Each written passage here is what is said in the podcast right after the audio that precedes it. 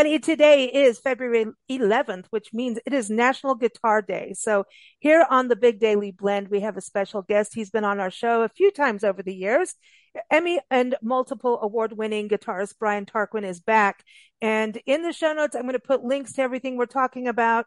He's got a new album, a new um, album out. It is called Beyond the Warrior's Eyes. And, you know, he and his heavy friends, as he calls them, love to get together and put these albums together, uh, benefiting veterans. So welcome back, Brian. How are you? Good. How you doing, Lisa? Doing good. Doing good. Um, this album, you've got the heaviness, you got the heavy friends and got the heavy, but you got the jazz. You got the heavy and you got the jazz. And you got the orchestra. Yeah, I had the uh, Budapest Orchestra in this too, as well. Actually, I have to say that is probably one of my favorite songs uh, going through the album, which kind of was just like, wow, a soldier's journey. Because it's pretty emotional, actually. It, it feels like you're going through all kinds of different things when you're listening to that.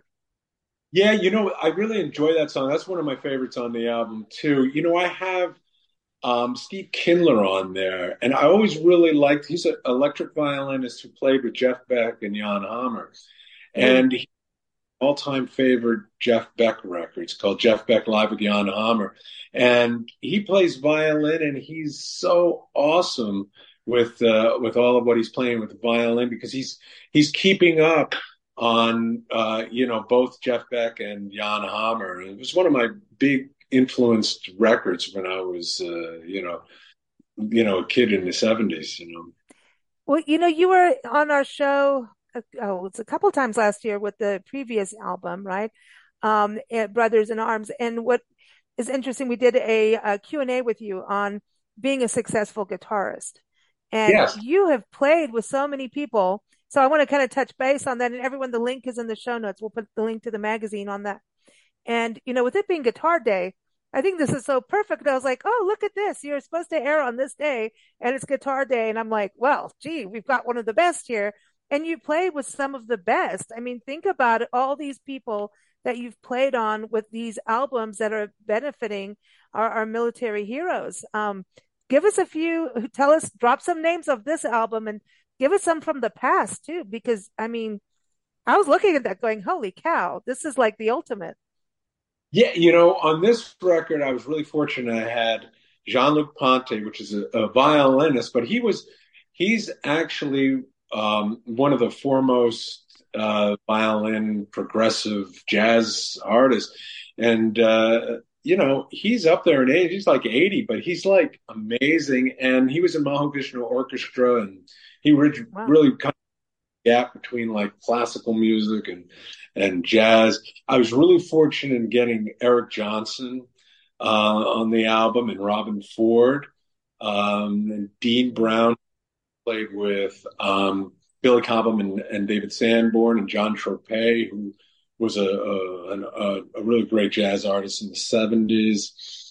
Uh, Steve Morse, of course, from Deep Purple and the Dixie Dregs. Carl Verheyen from Supertramp.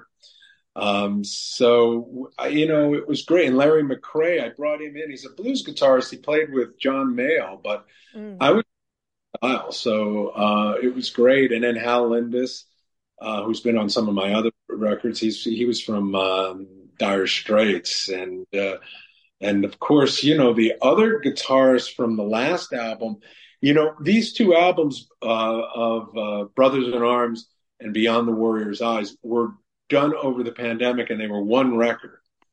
And when I got through with it, because I kept going with it and going with it, and when I got through with it, I realized, hey, here's, you know, these albums, this can make two really good records in their own genres. Because I thought releasing it as one, they'd probably lose some uh, some uh, meaning to it.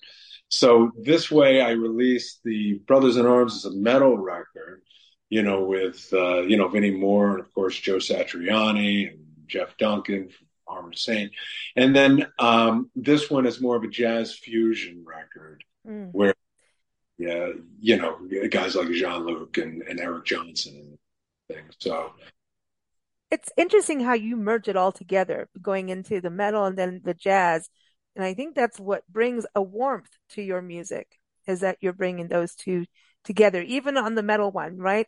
Brothers in Arms is also it's heavy, but you still have that. There's a um a warmth to it, and I don't know yeah. if it's the way you record or, you know, I was thinking about that today when I was listening to the album, the new one too. I was like, yeah, there's a warmth that you have because it can get really technical, this kind of playing, right? Even jazz can get so technical that um, you lose, there's not you, but dynamics can be lost. And I know we always bring up dynamics like, you know, it's important.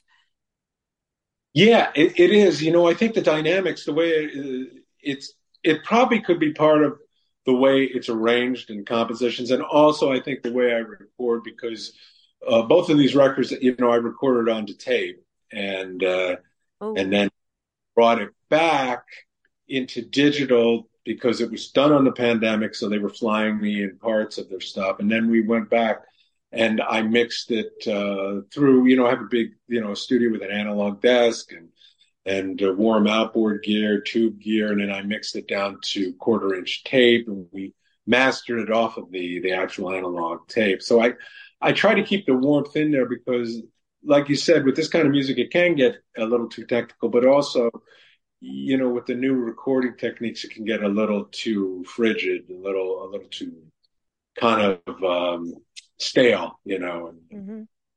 Yeah, I, and then playing with different people does that kind of also change it up for you? You know, putting yeah. this together. Yeah, because that brings in dynamics when you bring different players and different people the uh, into the mix where they like, oh wow, this is you know uh, a violin player is going to play very differently than a metal player, and then uh, as opposed to a keyboard player or, or so forth, or, or uh, more of a jazz guitarist to metal guitar. So it does definitely depend on the song and, and the player as well. Now you've got the same drummer for both albums. Yes, I do. Uh, Reggie. Pryor. Yeah.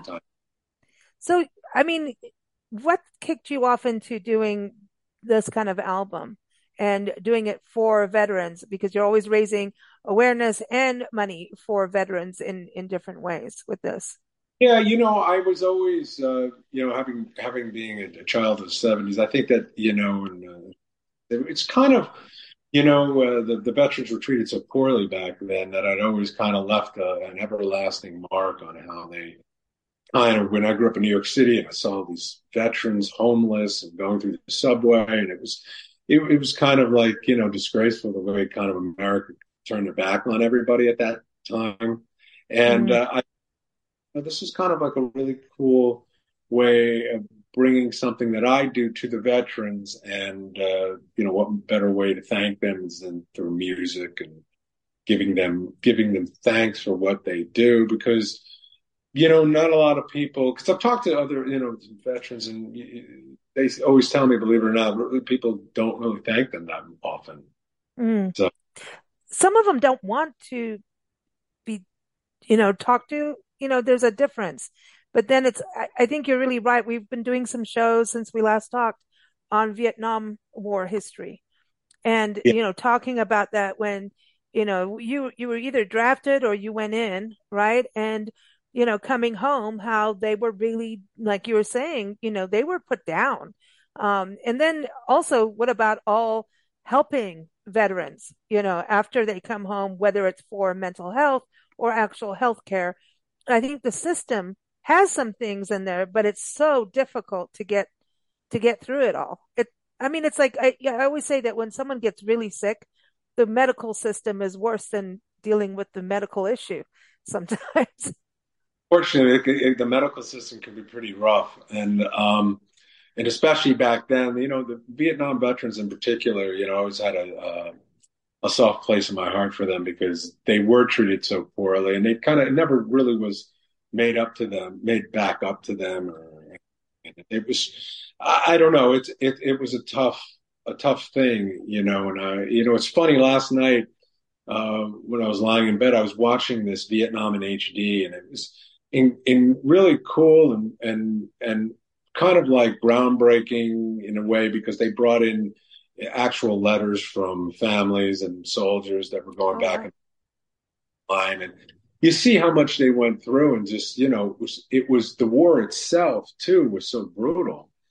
And the casualties were were so great, and uh, and people just kind of never never really recovered mentally from this. You know, the, the mental I think scars were worse than the physical, um, and uh, so I went to a different. Uh, charity this time to uh, you know hope for the warriors because they they really bring um, we're honing into marines and uh, navy veterans and okay. helping them illness and you know reconditioning for civilian life and my dad was a was a marine in world war ii so um, i thought it was apropos to go with them Ah, so, and I want to tell everybody we're going to have the link in the show notes, whether you're watching this on YouTube, listening on Spotify, wherever you are. Uh, we're going to have that link in there and up on our site because you can go to, well, you've got a couple, there's one that's actually a donation page. How does all of this work so people know how to, I mean, number one, everyone can go to briantarquin.com. You can start there. Um, but when they get the album, they can go to hopeforthewarriors.org to learn more about the nonprofit. But then you have a special link that goes as like a donation, right, for people special link that is hosted on the Hope for the Warriors, and um, you can uh, you can put it on when when because it's a longer link. But yeah, yeah, it's a long. We need a tiny URL. Thank you. you know, but yeah, we'll have that link there. But and so people donate when that when they do that. So it's not like through actually purchasing the album, but through the donations where the money goes. Donate right to to Hope for the Warriors right at that link. Awesome. That's awesome. Goes right to them directly. Oh, that's that makes it cleaner. You know? Yeah, like that, and that way they can just donate to the cause, and it goes, you know, right to them. Uh, you know, and uh, there's no third party involvement or anything. Yeah, that becomes messy. you know, but I like it because out of all of it, even beyond the money thing, I think it's the awareness. You know, and the awareness so so many people are not aware of it and that's kind of why i try to you know get people aware on all this mm. when when you put these projects together and you're contacting all these other musicians are they becoming more aware too by doing that i think so and i think that they they actually um really become more concerned and aware and everything that they can you know pass on to their fan base and to their their people and just it's a matter of really getting the word out. Yeah. Now let's go back since it's guitar day. go back to the guitar. Do you remember your first guitar? Yes, I do. You know, my my mom had lived in Mexico as an artist in the uh, in the fifties. She had brought back this guitar that I started playing. It's a little Spanish nylon guitar, and it was cool. I started playing that, and then I I remember that was my first one, and I remember them getting, um, I think it was on my ninth or tenth birthday, I forget, an electric guitar from Sam Goody in Manhattan, and uh, they had, uh, and it was it was it was cool. I remember it was like a little amp and guitar kind of combo, and uh, man, I loved looking at it, I loved touching it, loved loved just playing it, and uh, kind of went on from there to each to a better guitar and a better guitar to finally, you know, getting something that's really cool. But yeah, I always loved guitars, still to this day, just collecting them and getting. Oh, so you collect them too. So, yeah. so now, okay, so you're doing the metal side. Now, wait, let's go back on. You've done the jazz, and I remember you talking about acid jazz too before. So, um, everybody drop acid and listen to jazz. No, just kidding. Don't do that. or do it if you want. I don't care. But um, talk a little bit about the different genres because you do composing also for soundtracks. Um, and you won Josie Awards too, the, since we talked as well. So we got a lot of that happening. For Joe Satriani, uh, for Speed of Light, uh, actually, uh, Speed of Sound was the name yeah. of the song, Arms, and that was done. It was an AI video done um, with uh, Joe and I, and uh, I'm really, really proud of that video. I'm, I'm really happy about the, that whole that whole collaboration with Joe. That's awesome. That's awesome. Now going back into when you started playing music, playing guitar, what were you what were you playing a little bit of everything or when did you decide, hey, I'm going to go veer off on jazz and then I'm going to veer off on metal? Do you play a little bit of everything? Yeah, jazz came later on. metal really kind of wasn't invented yet. It was kind of like either acid rock or, or rock. And I think hard rock was a common term too. Heavy metal kind of came later on. But what I liked, you know, in, in those days, you know, I liked, you know, Aerosmith. I was a real big fan of the British invasion. So, you know, all of those like Jimmy Page, Jeff Beck, um, you know, Eric Clapton, the Blues Breakers. Um, I really like Santana. Um, so the kind of, you know, I always kind of really like the, the, the instrumental versions of all of, of all of what what they were doing. Like Santana always had like these great instrumentals, and Jeff Beck, even Led Zeppelin had a couple. And uh, and of course, you know, with uh, Eric Clapton and the Blues Breakers, he had those, and Jeff Beck, of course, he he kind of re you know, reimagine the whole mm. format of uh, rock jazz fusion. Um, that's how I kind of got introduced. And of course, Hendrix was a big, a big kind of influence. You know, Third from Third Stone from the Sun was so um, jazz influenced, you know, and it was it was really cool. He had these great chords and these octaves. That's how I found out about octaves was Hendrix, you know, not knowing that, you know, Wes Montgomery had in, invented it years and years before. But it was like listening to all these great Hendrix uh, riffs. Third Stone from the Sun was one of one of the big one. And what that, about Gary Moore? Because actually listening to this album, I was like, I would have loved. I know he's he's passed now, but Gary Moore belongs on this album too. I'm just saying. I just kind of heard, you know, yeah, Gary Gary was great, especially Gary with um, Thin Lizzy was another favorite of mine. He was in Thin Lizzy, and uh, mm-hmm. and they had like these always these guitar dual harmonies and everything going on, and I was really always influenced about all, all of that kind of thing. So, you know, you probably begin to hear it in all the playing that, you know, I'm drawing from all this. Later on, I got really, I got into jazz like you know, probably in the early 80s, you know, the mm-hmm. few, um, what was going on with, uh, you know, like John Scofield, Pat Metheny, you know, those kinds of artists that they were, they were melding these different, uh, kind of sounds from maybe funk or world beat or rock. And, and that's, uh, what I always like to just draw from all of these different, uh, genres. It's called a blend. It's a good yeah. thing yeah. I hate, yeah. Well, I love this album because you really do blend in jazz and, and metal. So it's almost touching toes with prog rock in a way, the way some of the songs build up and then it like eases you out and it's like, oh, we're bringing you back in. It's like you're in and out of war. you know, I, you also look at it as like it's telling a story too, you know, mm-hmm. the whole album, the, the, yeah. nine track. I only have one vocal track, and that's uh, "These Colors Don't Run" by uh, Phil Naro and Steve Morse.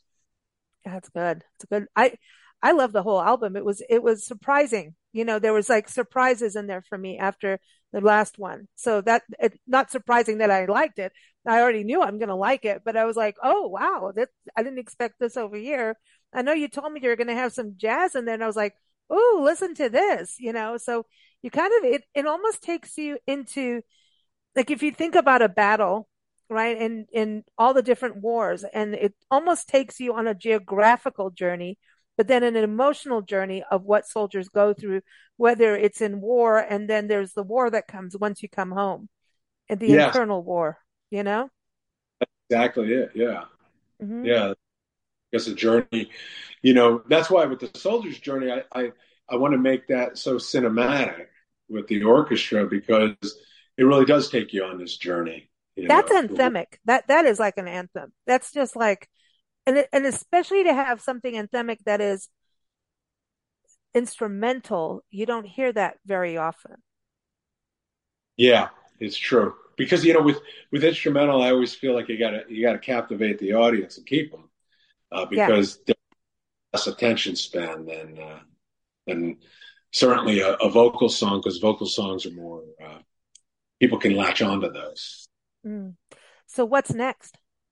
What's next? I don't know. You know, right now uh, since the album just came out, I'm I'm you know trying to support the album what I can. And, it's already uh, charting, right? Uh, you sent me a list. It's on. Tell tell everyone it's doing good. It was. It was. Top, it just charted top ten on uh, the jam band charts. So, um, which that was that was great. You know, because people really enjoying it. So, and uh, the Spotify my Spotify numbers have really gone up quite a lot since this album came out. So, good. Um, you know, with people streaming. So, I'm glad people are enjoying it. You know, it's always hard to to know with an instrumental record what they're going to like it or you know how they're going to react, what hmm. songs people does Spotify help? I mean, I'm so confused about this now. One minute it's good, one minute it sucks. Snoop Dogg saying he's getting a little bit of money from all these, you know, songs being played by, you know, gazillions and baz- bazillion times. And then it's like, here's your, your pennies. Then I hear like one musician is like living off of it. I'm like, I don't know what, what it is anymore. Does it work? I mean, you know, you know, with these, with these, uh, streaming, especially Spotify, and and Apple. It's all about getting the song, I believe, on a large playlist. And once it gets on a large playlist, then you have an audience, and the audience really starts to listen to it. Then your monthly listenership goes up, and and the way it is is, I think the way they try to do this whole thing is that it's a numbers game. So. Mm-hmm. If your monthly listenership up, you get your listeners and you then see more money. It, it, a lot of a lot of this is for the younger generation, like Spotify, like like genres like uh, rap and lo-fi and and uh, you know more contemporary pop music. You know, you'll see artists that you never even heard of have like you know millions of monthly listeners, and they are making you know you know thousands of dollars a month, you know, Good. from from their listenership. Mm.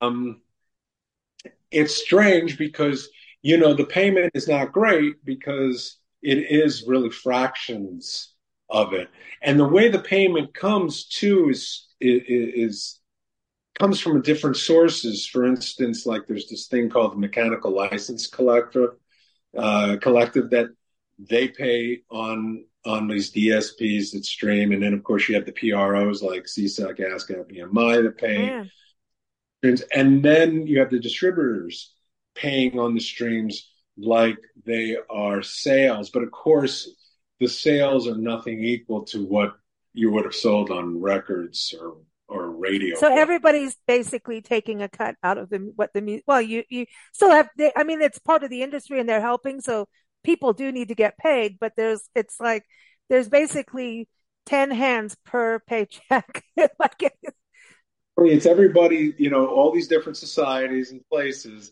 are collecting some fraction or micro fraction of that stream and then passing it on to the artist and taking their cut. Hmm. Wow. That's the, and it's the, the same thing for YouTube. And YouTube has really changed even for podcasting. They're quitting uh, Google Podcasts and yeah. everything's going to YouTube now, which I think in a way, I don't know, it's because of their, their YouTube music channel for people who are subscribers. So now they're like, well, people are listening in the gym. They're not necessarily watching as much. So the podcast part is all going through there. So we'll see how it goes, but this is all happening now and changing now. And, um, they're it's pretty cool to work with though. It's weird. It's just a, it's kind of a strange industry. It's changed so much that it's constantly in flux. It's you know, the like, Wild West, man. incredible. You know, in the old days with the brick and mortar, it was like you got paid from the distributor and you got paid from Harry Fox uh, and, the, and the record company, and that was it. You know, now it's like, you know, you have all these different micro companies that pop out of the woodwork that they're paying different. And you hope they actually do pay you, and you have to, do you have to chase them down? Like, give me my money. You know, that's the other thing. I mean, it can get lost in the shuffle when there's so many pots on the stove. You know. Yeah. Thing it was worse in the old days because they just would flat out not pay you, and you'd have to really check. Uh, but today, because they're, you know, it's you know, today the record industry is run by the IT department because it's all streaming. But it may be better than the Mafia if you were roulette records. All of it's all of this computerized thing. I, I think the, the the positive side of it is that all these streams and plays are registered because it they mm-hmm. are technically oriented and they have some sort of a fingerprint on them. Yeah. So you see accurate numbers of how many streams there are for each artist, songs, and everything. So, well, you know, it, it's interesting too. I mean, even just the production of, of things, you know, producing music. Like I know here you're going from tape, and then then you have the digital side of things too. So it's kind of an interesting. You're blending both sides, which is which is cool. I thought, you know, actually combine the only way to go is combine both now because you wouldn't want to stay all in analog because you know there were so many problems with that and getting involved you know with with clarity and various things.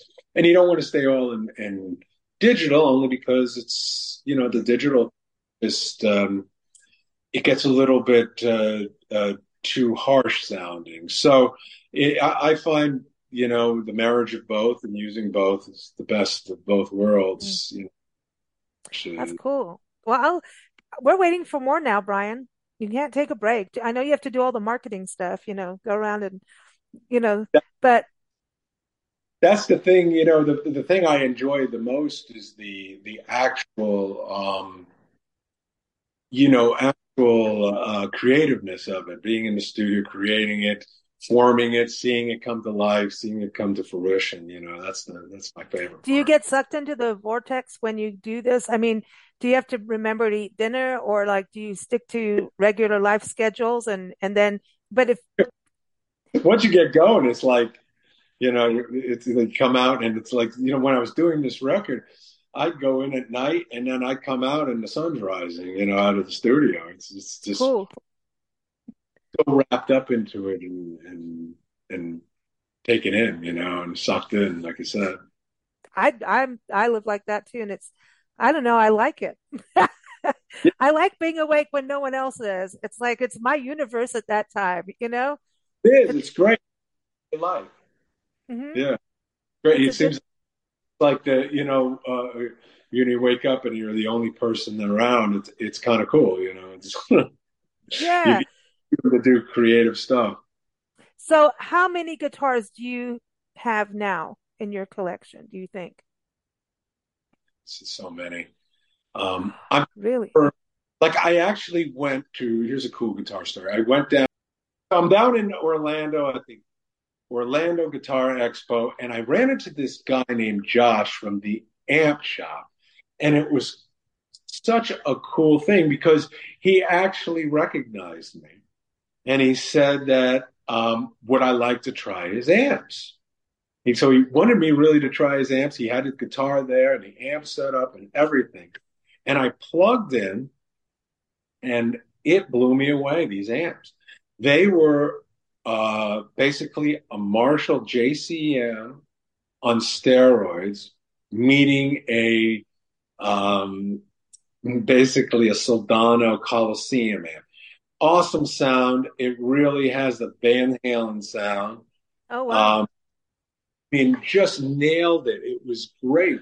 I was playing there, and, and people started to kind of come around and see me, and it was it was actually a really cool experience. And uh, the amp is called the Mariner, and it's awesome. And he gave me one to endorse.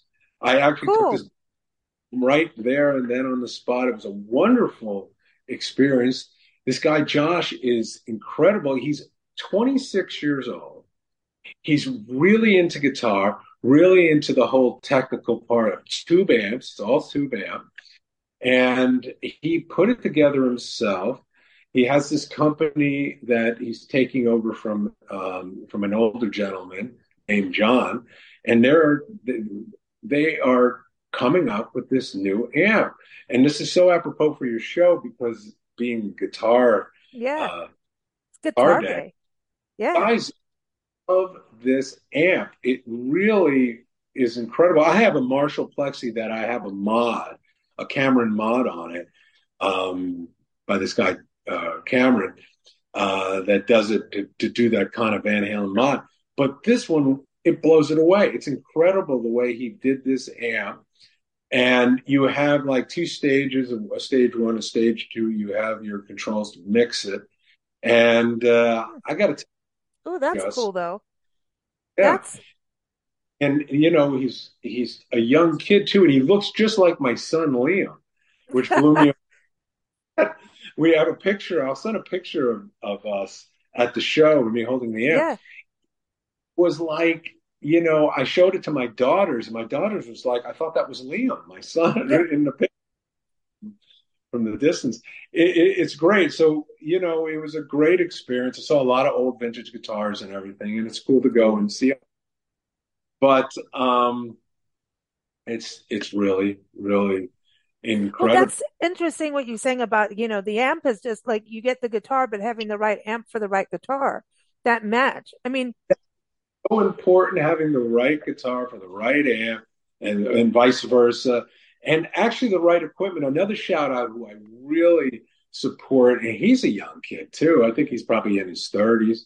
You know, he uh, has a company here in Florida called Audioscape. He makes, you know, microphone preamps and audio gear, compressors, limiters, really to spec of what the vintage was back in the day, back in the 60s and the 50s. Oh, and I have a name is Chris Yetter Audioscape. Everybody go to him. I want to give a great shout out to him. Uh, you know, he's endorsed me through the years. And one of his great things that I love, he's got like a basically this thing that's a 1176. It's it's a copy of a um, of a this compressor. It's a, a simple thing. He's also got a, a, version of this as a mic preamp, and I have to say, it just sounds so mm awesome on guitars as we're, we were speaking about guitars. So, yeah. Um, another, you know, another, you know, it's about the tools. You got to have the right tools for the game here. And if you want to get those authentic sounds, you know, the plugins, I, you don't, they've come a long way and they sound good, but they're just not as good as they, you know, as the real thing. That's it's interesting. Not, yeah. When you talk about plugins, I go to websites and I'm like, and I hate plugins are always doing updates and they suck yeah, exactly. It's like you know, it's it's it's it's you need the real butter. It's not. Yeah. I can't believe. Yeah, yeah, yeah. So this is this. So with guitars, like when you look at, you know, you were talking about Van Halen and you know Hendrix. Have you ever purchased any any other guitarist guitar that you really wanted, or like do you listen to what they do and then go, I want that guitar, that kind of guitar for this sound that I'm working on? do you ever like go and purchase a different guitar, like according to what you're writing and realize I need a new guitar? You know, you know I, this is dangerous. Like, cause I know guitar shopping is it, it, you know, the two, there's three things that we get in trouble for other than wine. Cause I'll buy wine. I'll, I buy it and drink it and buy it and drink it. That's a constant. But the worst thing, and especially being on the road, you know, full time, plants music and books. Those three things. And i want the real book you know the kindle thing. I know people love all that. Good for you. I want the book. Those three right. things. I remember going to powell's in portland oh god about 15 years ago. And nancy and i walked in. We walked out with a cart of i mean like a shopping cart that you would go to get groceries music musical instrument i don't know we're like well this makes a cool sound I don't know what was going through our heads, but we had an entire shopping cart and we realized there's a sickness to this. That's great. You know? Yeah. Yeah. You know, it's, it's, when you go shopping for guitars, you know, you, you kind of have an idea of what you want. You know, I'm a, I'm, I'm a sucker for some of these signature things. So I have a Jeff Beck signature. Okay. but I put uh, in it. I always modify stuff. I what I did is I put a um, an Eric Clapton uh, boost preamp in it. So I kind of have the best of both worlds with them. Oh, that's cool. And I have, uh, I also bought a, um, uh, it's called the Shark. It's the uh, Eddie Van Halen striped guitar, but shaped like a his original one, the Explorer he had, the red and white one. And uh, so you know, I I like getting some of these sounds, and I and I also like building guitars. So I I, I put oh guitars. Like I make a body. Like I made one, you know, last year. It was like a gold top um, double cutaway Les Paul, and I put like a Van Halen pickup in there, and I put like a '59 Seymour Duncan there, and and uh, and and and it came out great. And I put like you know a, a strat neck on the on a on a on a, a neck on a body that's a less. I love mixing all around and, and getting. Now, what about the pedals? Do you get into the pedals too? I do. I'm not such a big pedal guy, though. I've written I've written a book about pedals, but I do get into pedals. Pedals are kind of cool. You know, I like uh, whammy bar pedals to get these different effects and wah wah pedals. And mm. fact, it's funny. Uh, uh, GHS just sent me this pedal. It's a great. Man, this is good. This is good timing for everybody. the Black Cat Rocktron wah pedal, and it's a, a really great pedal. It's awesome. And uh, you know, since we're talking about all the guitars, yeah. I have all. Well, Okay, so you know what guitar now? I want to get a Buddy Guy guitar because the polka dots are cool. kind of cool, right? Yeah, I here, mean, here's a guitar right here behind me. It's the Van Halen one. It's called Tahiti Nights with the ooh, color. That's it, beautiful. love it. It's a great. I got it on a trade uh, uh, last year, and I absolutely love it. It's like has a baked um, maple neck and his signature Wolfgang pickups and his you know and the and the you know the obviously the Floyd Rose. It's just it's a great uh, it's it's an awesome thing for this uh, you know. Okay, so you're so into Van Halen, Eddie Van Halen. There's a new book out about him called Tone oh. Chaser. Have you read it? I haven't. When did it come out? Uh, yeah, it's in its third printing now. Right now, he was on our show. The author was on the show, a rock journalist, and he has all these late night tape recordings from his time hanging out. He was his really good best friend with Eddie Van Halen, and he like transcribed these recordings. What I I heard one of them. He was the editor in chief of Guitar Player magazine one time, I think. He, well, I don't think it was an editor. He was he had like eight or nine cover stories in Guitar magazine, I think. So, oh. yeah. So, oh, that's cool. yeah. I can read that one. Yeah, I, it's good. It's good. I was just thinking since Eddie Van Halen, so that's obviously someone who influenced you too. Yeah, Eddie did. He did a lot, and uh, you know, uh, Jimmy Page did a lot. So that you know, I like, I, lo- I love Les Paul, and uh, of course. Do Jeff you have any guitars that are double necks? The double guitars like that? used to have uh, a double neck Gibson, the uh, 12 string on top and the uh, six string wow. on the bottom.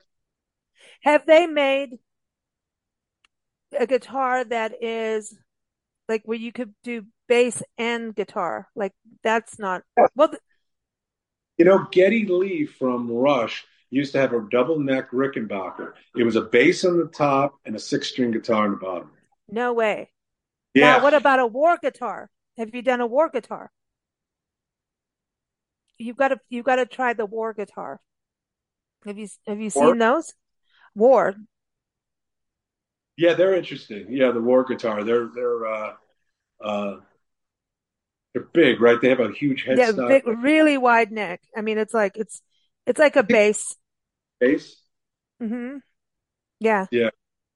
Huh. Well, this is cool.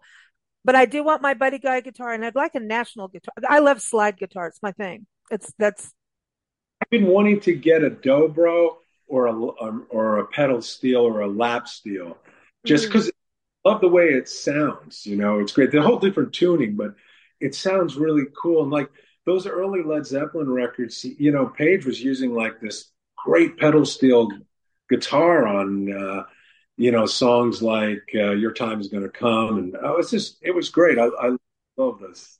I think yeah. all of that sound, like, you know, slide guitar and lap and lap steel and everything, all of that sound is what influenced some of the wah wah pedals, you know?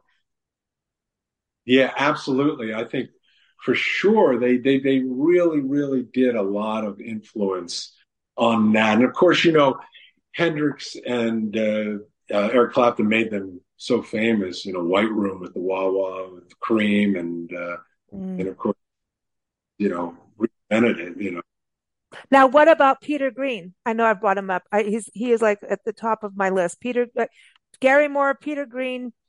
Um, there's oh my gosh, Rory Gallagher. I'm sorry, but he, he Yeah, I love Peter Green during the days of he was in John Mayall. You know, John Mayall Mhm. had the greatest guitarist in his band. You know, you had Mick Taylor from the Stones, yeah. Peter Green, Clapton. I mean, he just had so and many. Larry and um and also uh Carolyn Wonderland. Um, she was in him, and then um we had Buddy Whittington on our show recently, and he played with him too. So Fleetwood was, was he was a oh drummer. yeah, well Mick Mick Fleetwood is one of the best drummers ever. He is. He's a badass. And he's just Rory, crazy. Rory Gallagher's another one. He was really good. I think one of the best. And the fact that he helped musicians, he helped. He tried to help everyone in Ireland to get out and get, you know, performed. He he read a guitar magazine even, which I thought was cool. Rory brings not just like American blues, but he brings this also kind of the folk uh, Irish music into his into his hmm playing, into his music. It's great. It's like you know, it's kind of like I, Irish folk music meets you know Delta hmm blues. Well, that's oh, you know, it would have been interesting if he, if he met Ry Cooder. Ry Yeah, Cooder to me is also like he's a hell of a guitarist because he's just he's he's he's he's all he's he, I think he puts everybody in front of him. You know, he's about less is more, I think, with him.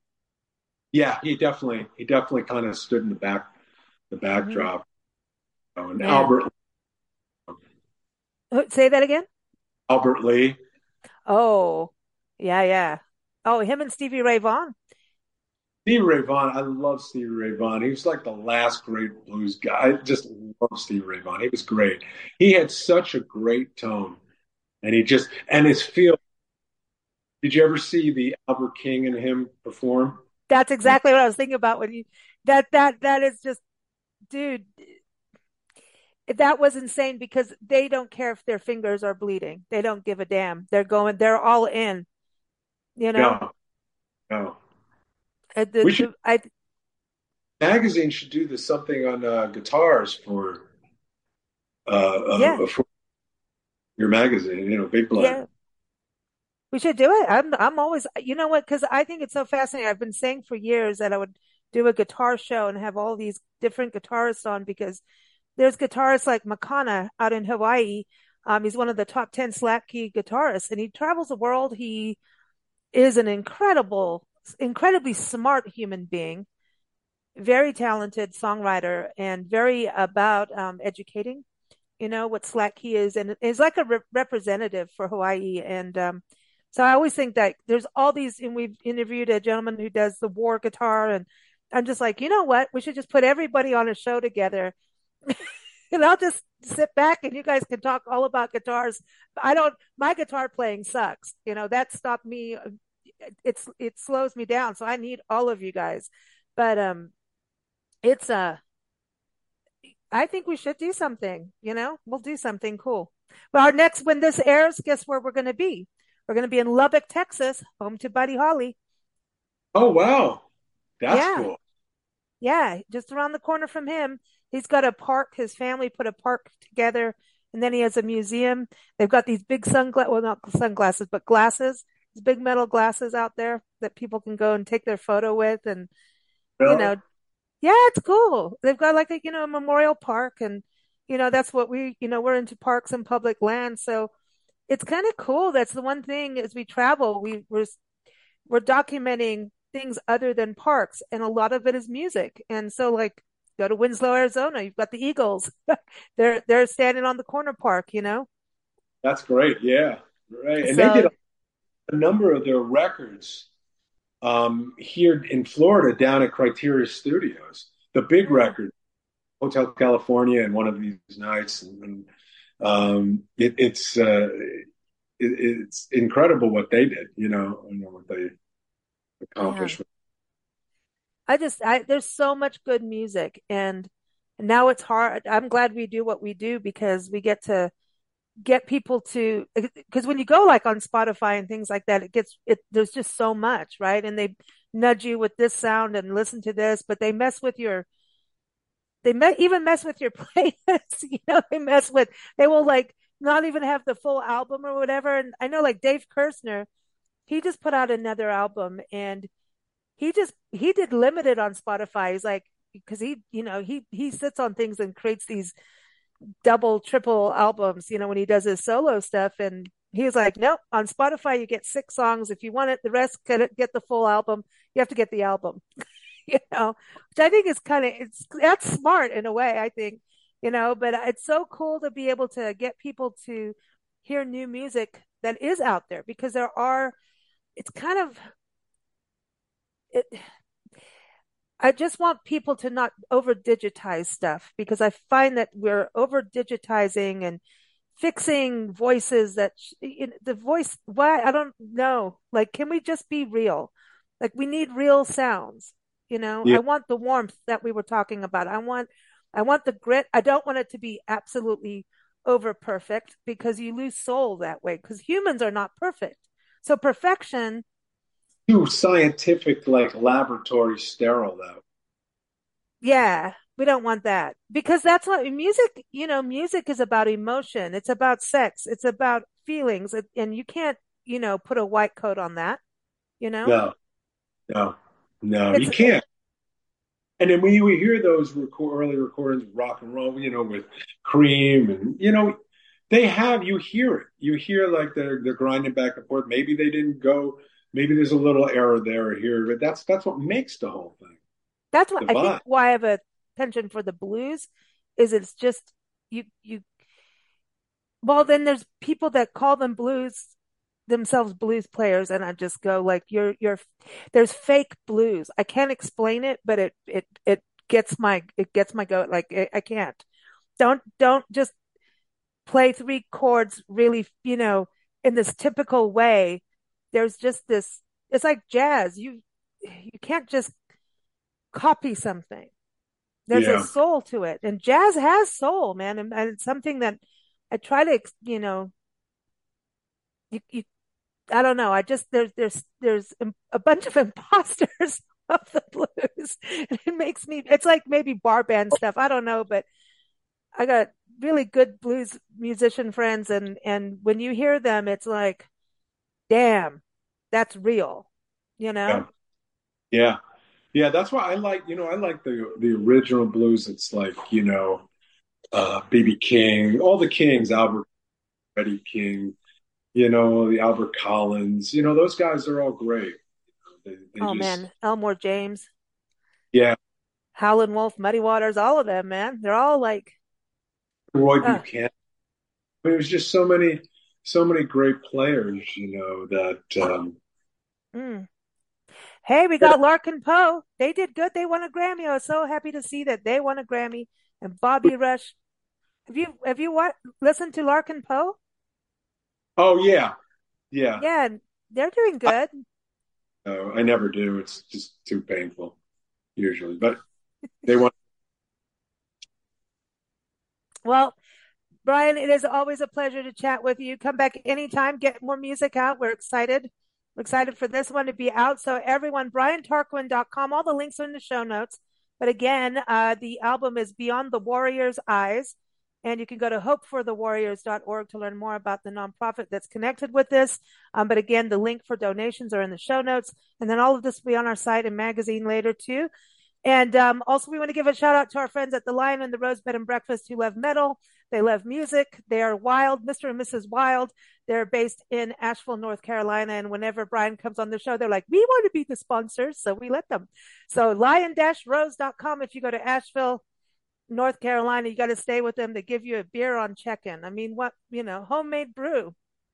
I feel like going there now. That's- Actually, you should. Well, the orange peel's around the corner. They see a lot of good music where they oh. are. Oh. Yeah. Right. Oh. You know, right now they're road tripping to see music. They're seeing Pantera and oh, who's the other one? Disturbed. You go. Oh. I didn't know Pantera is gone. Yeah. They're still going. So there it is. Well, thanks so much, Brian. Sure.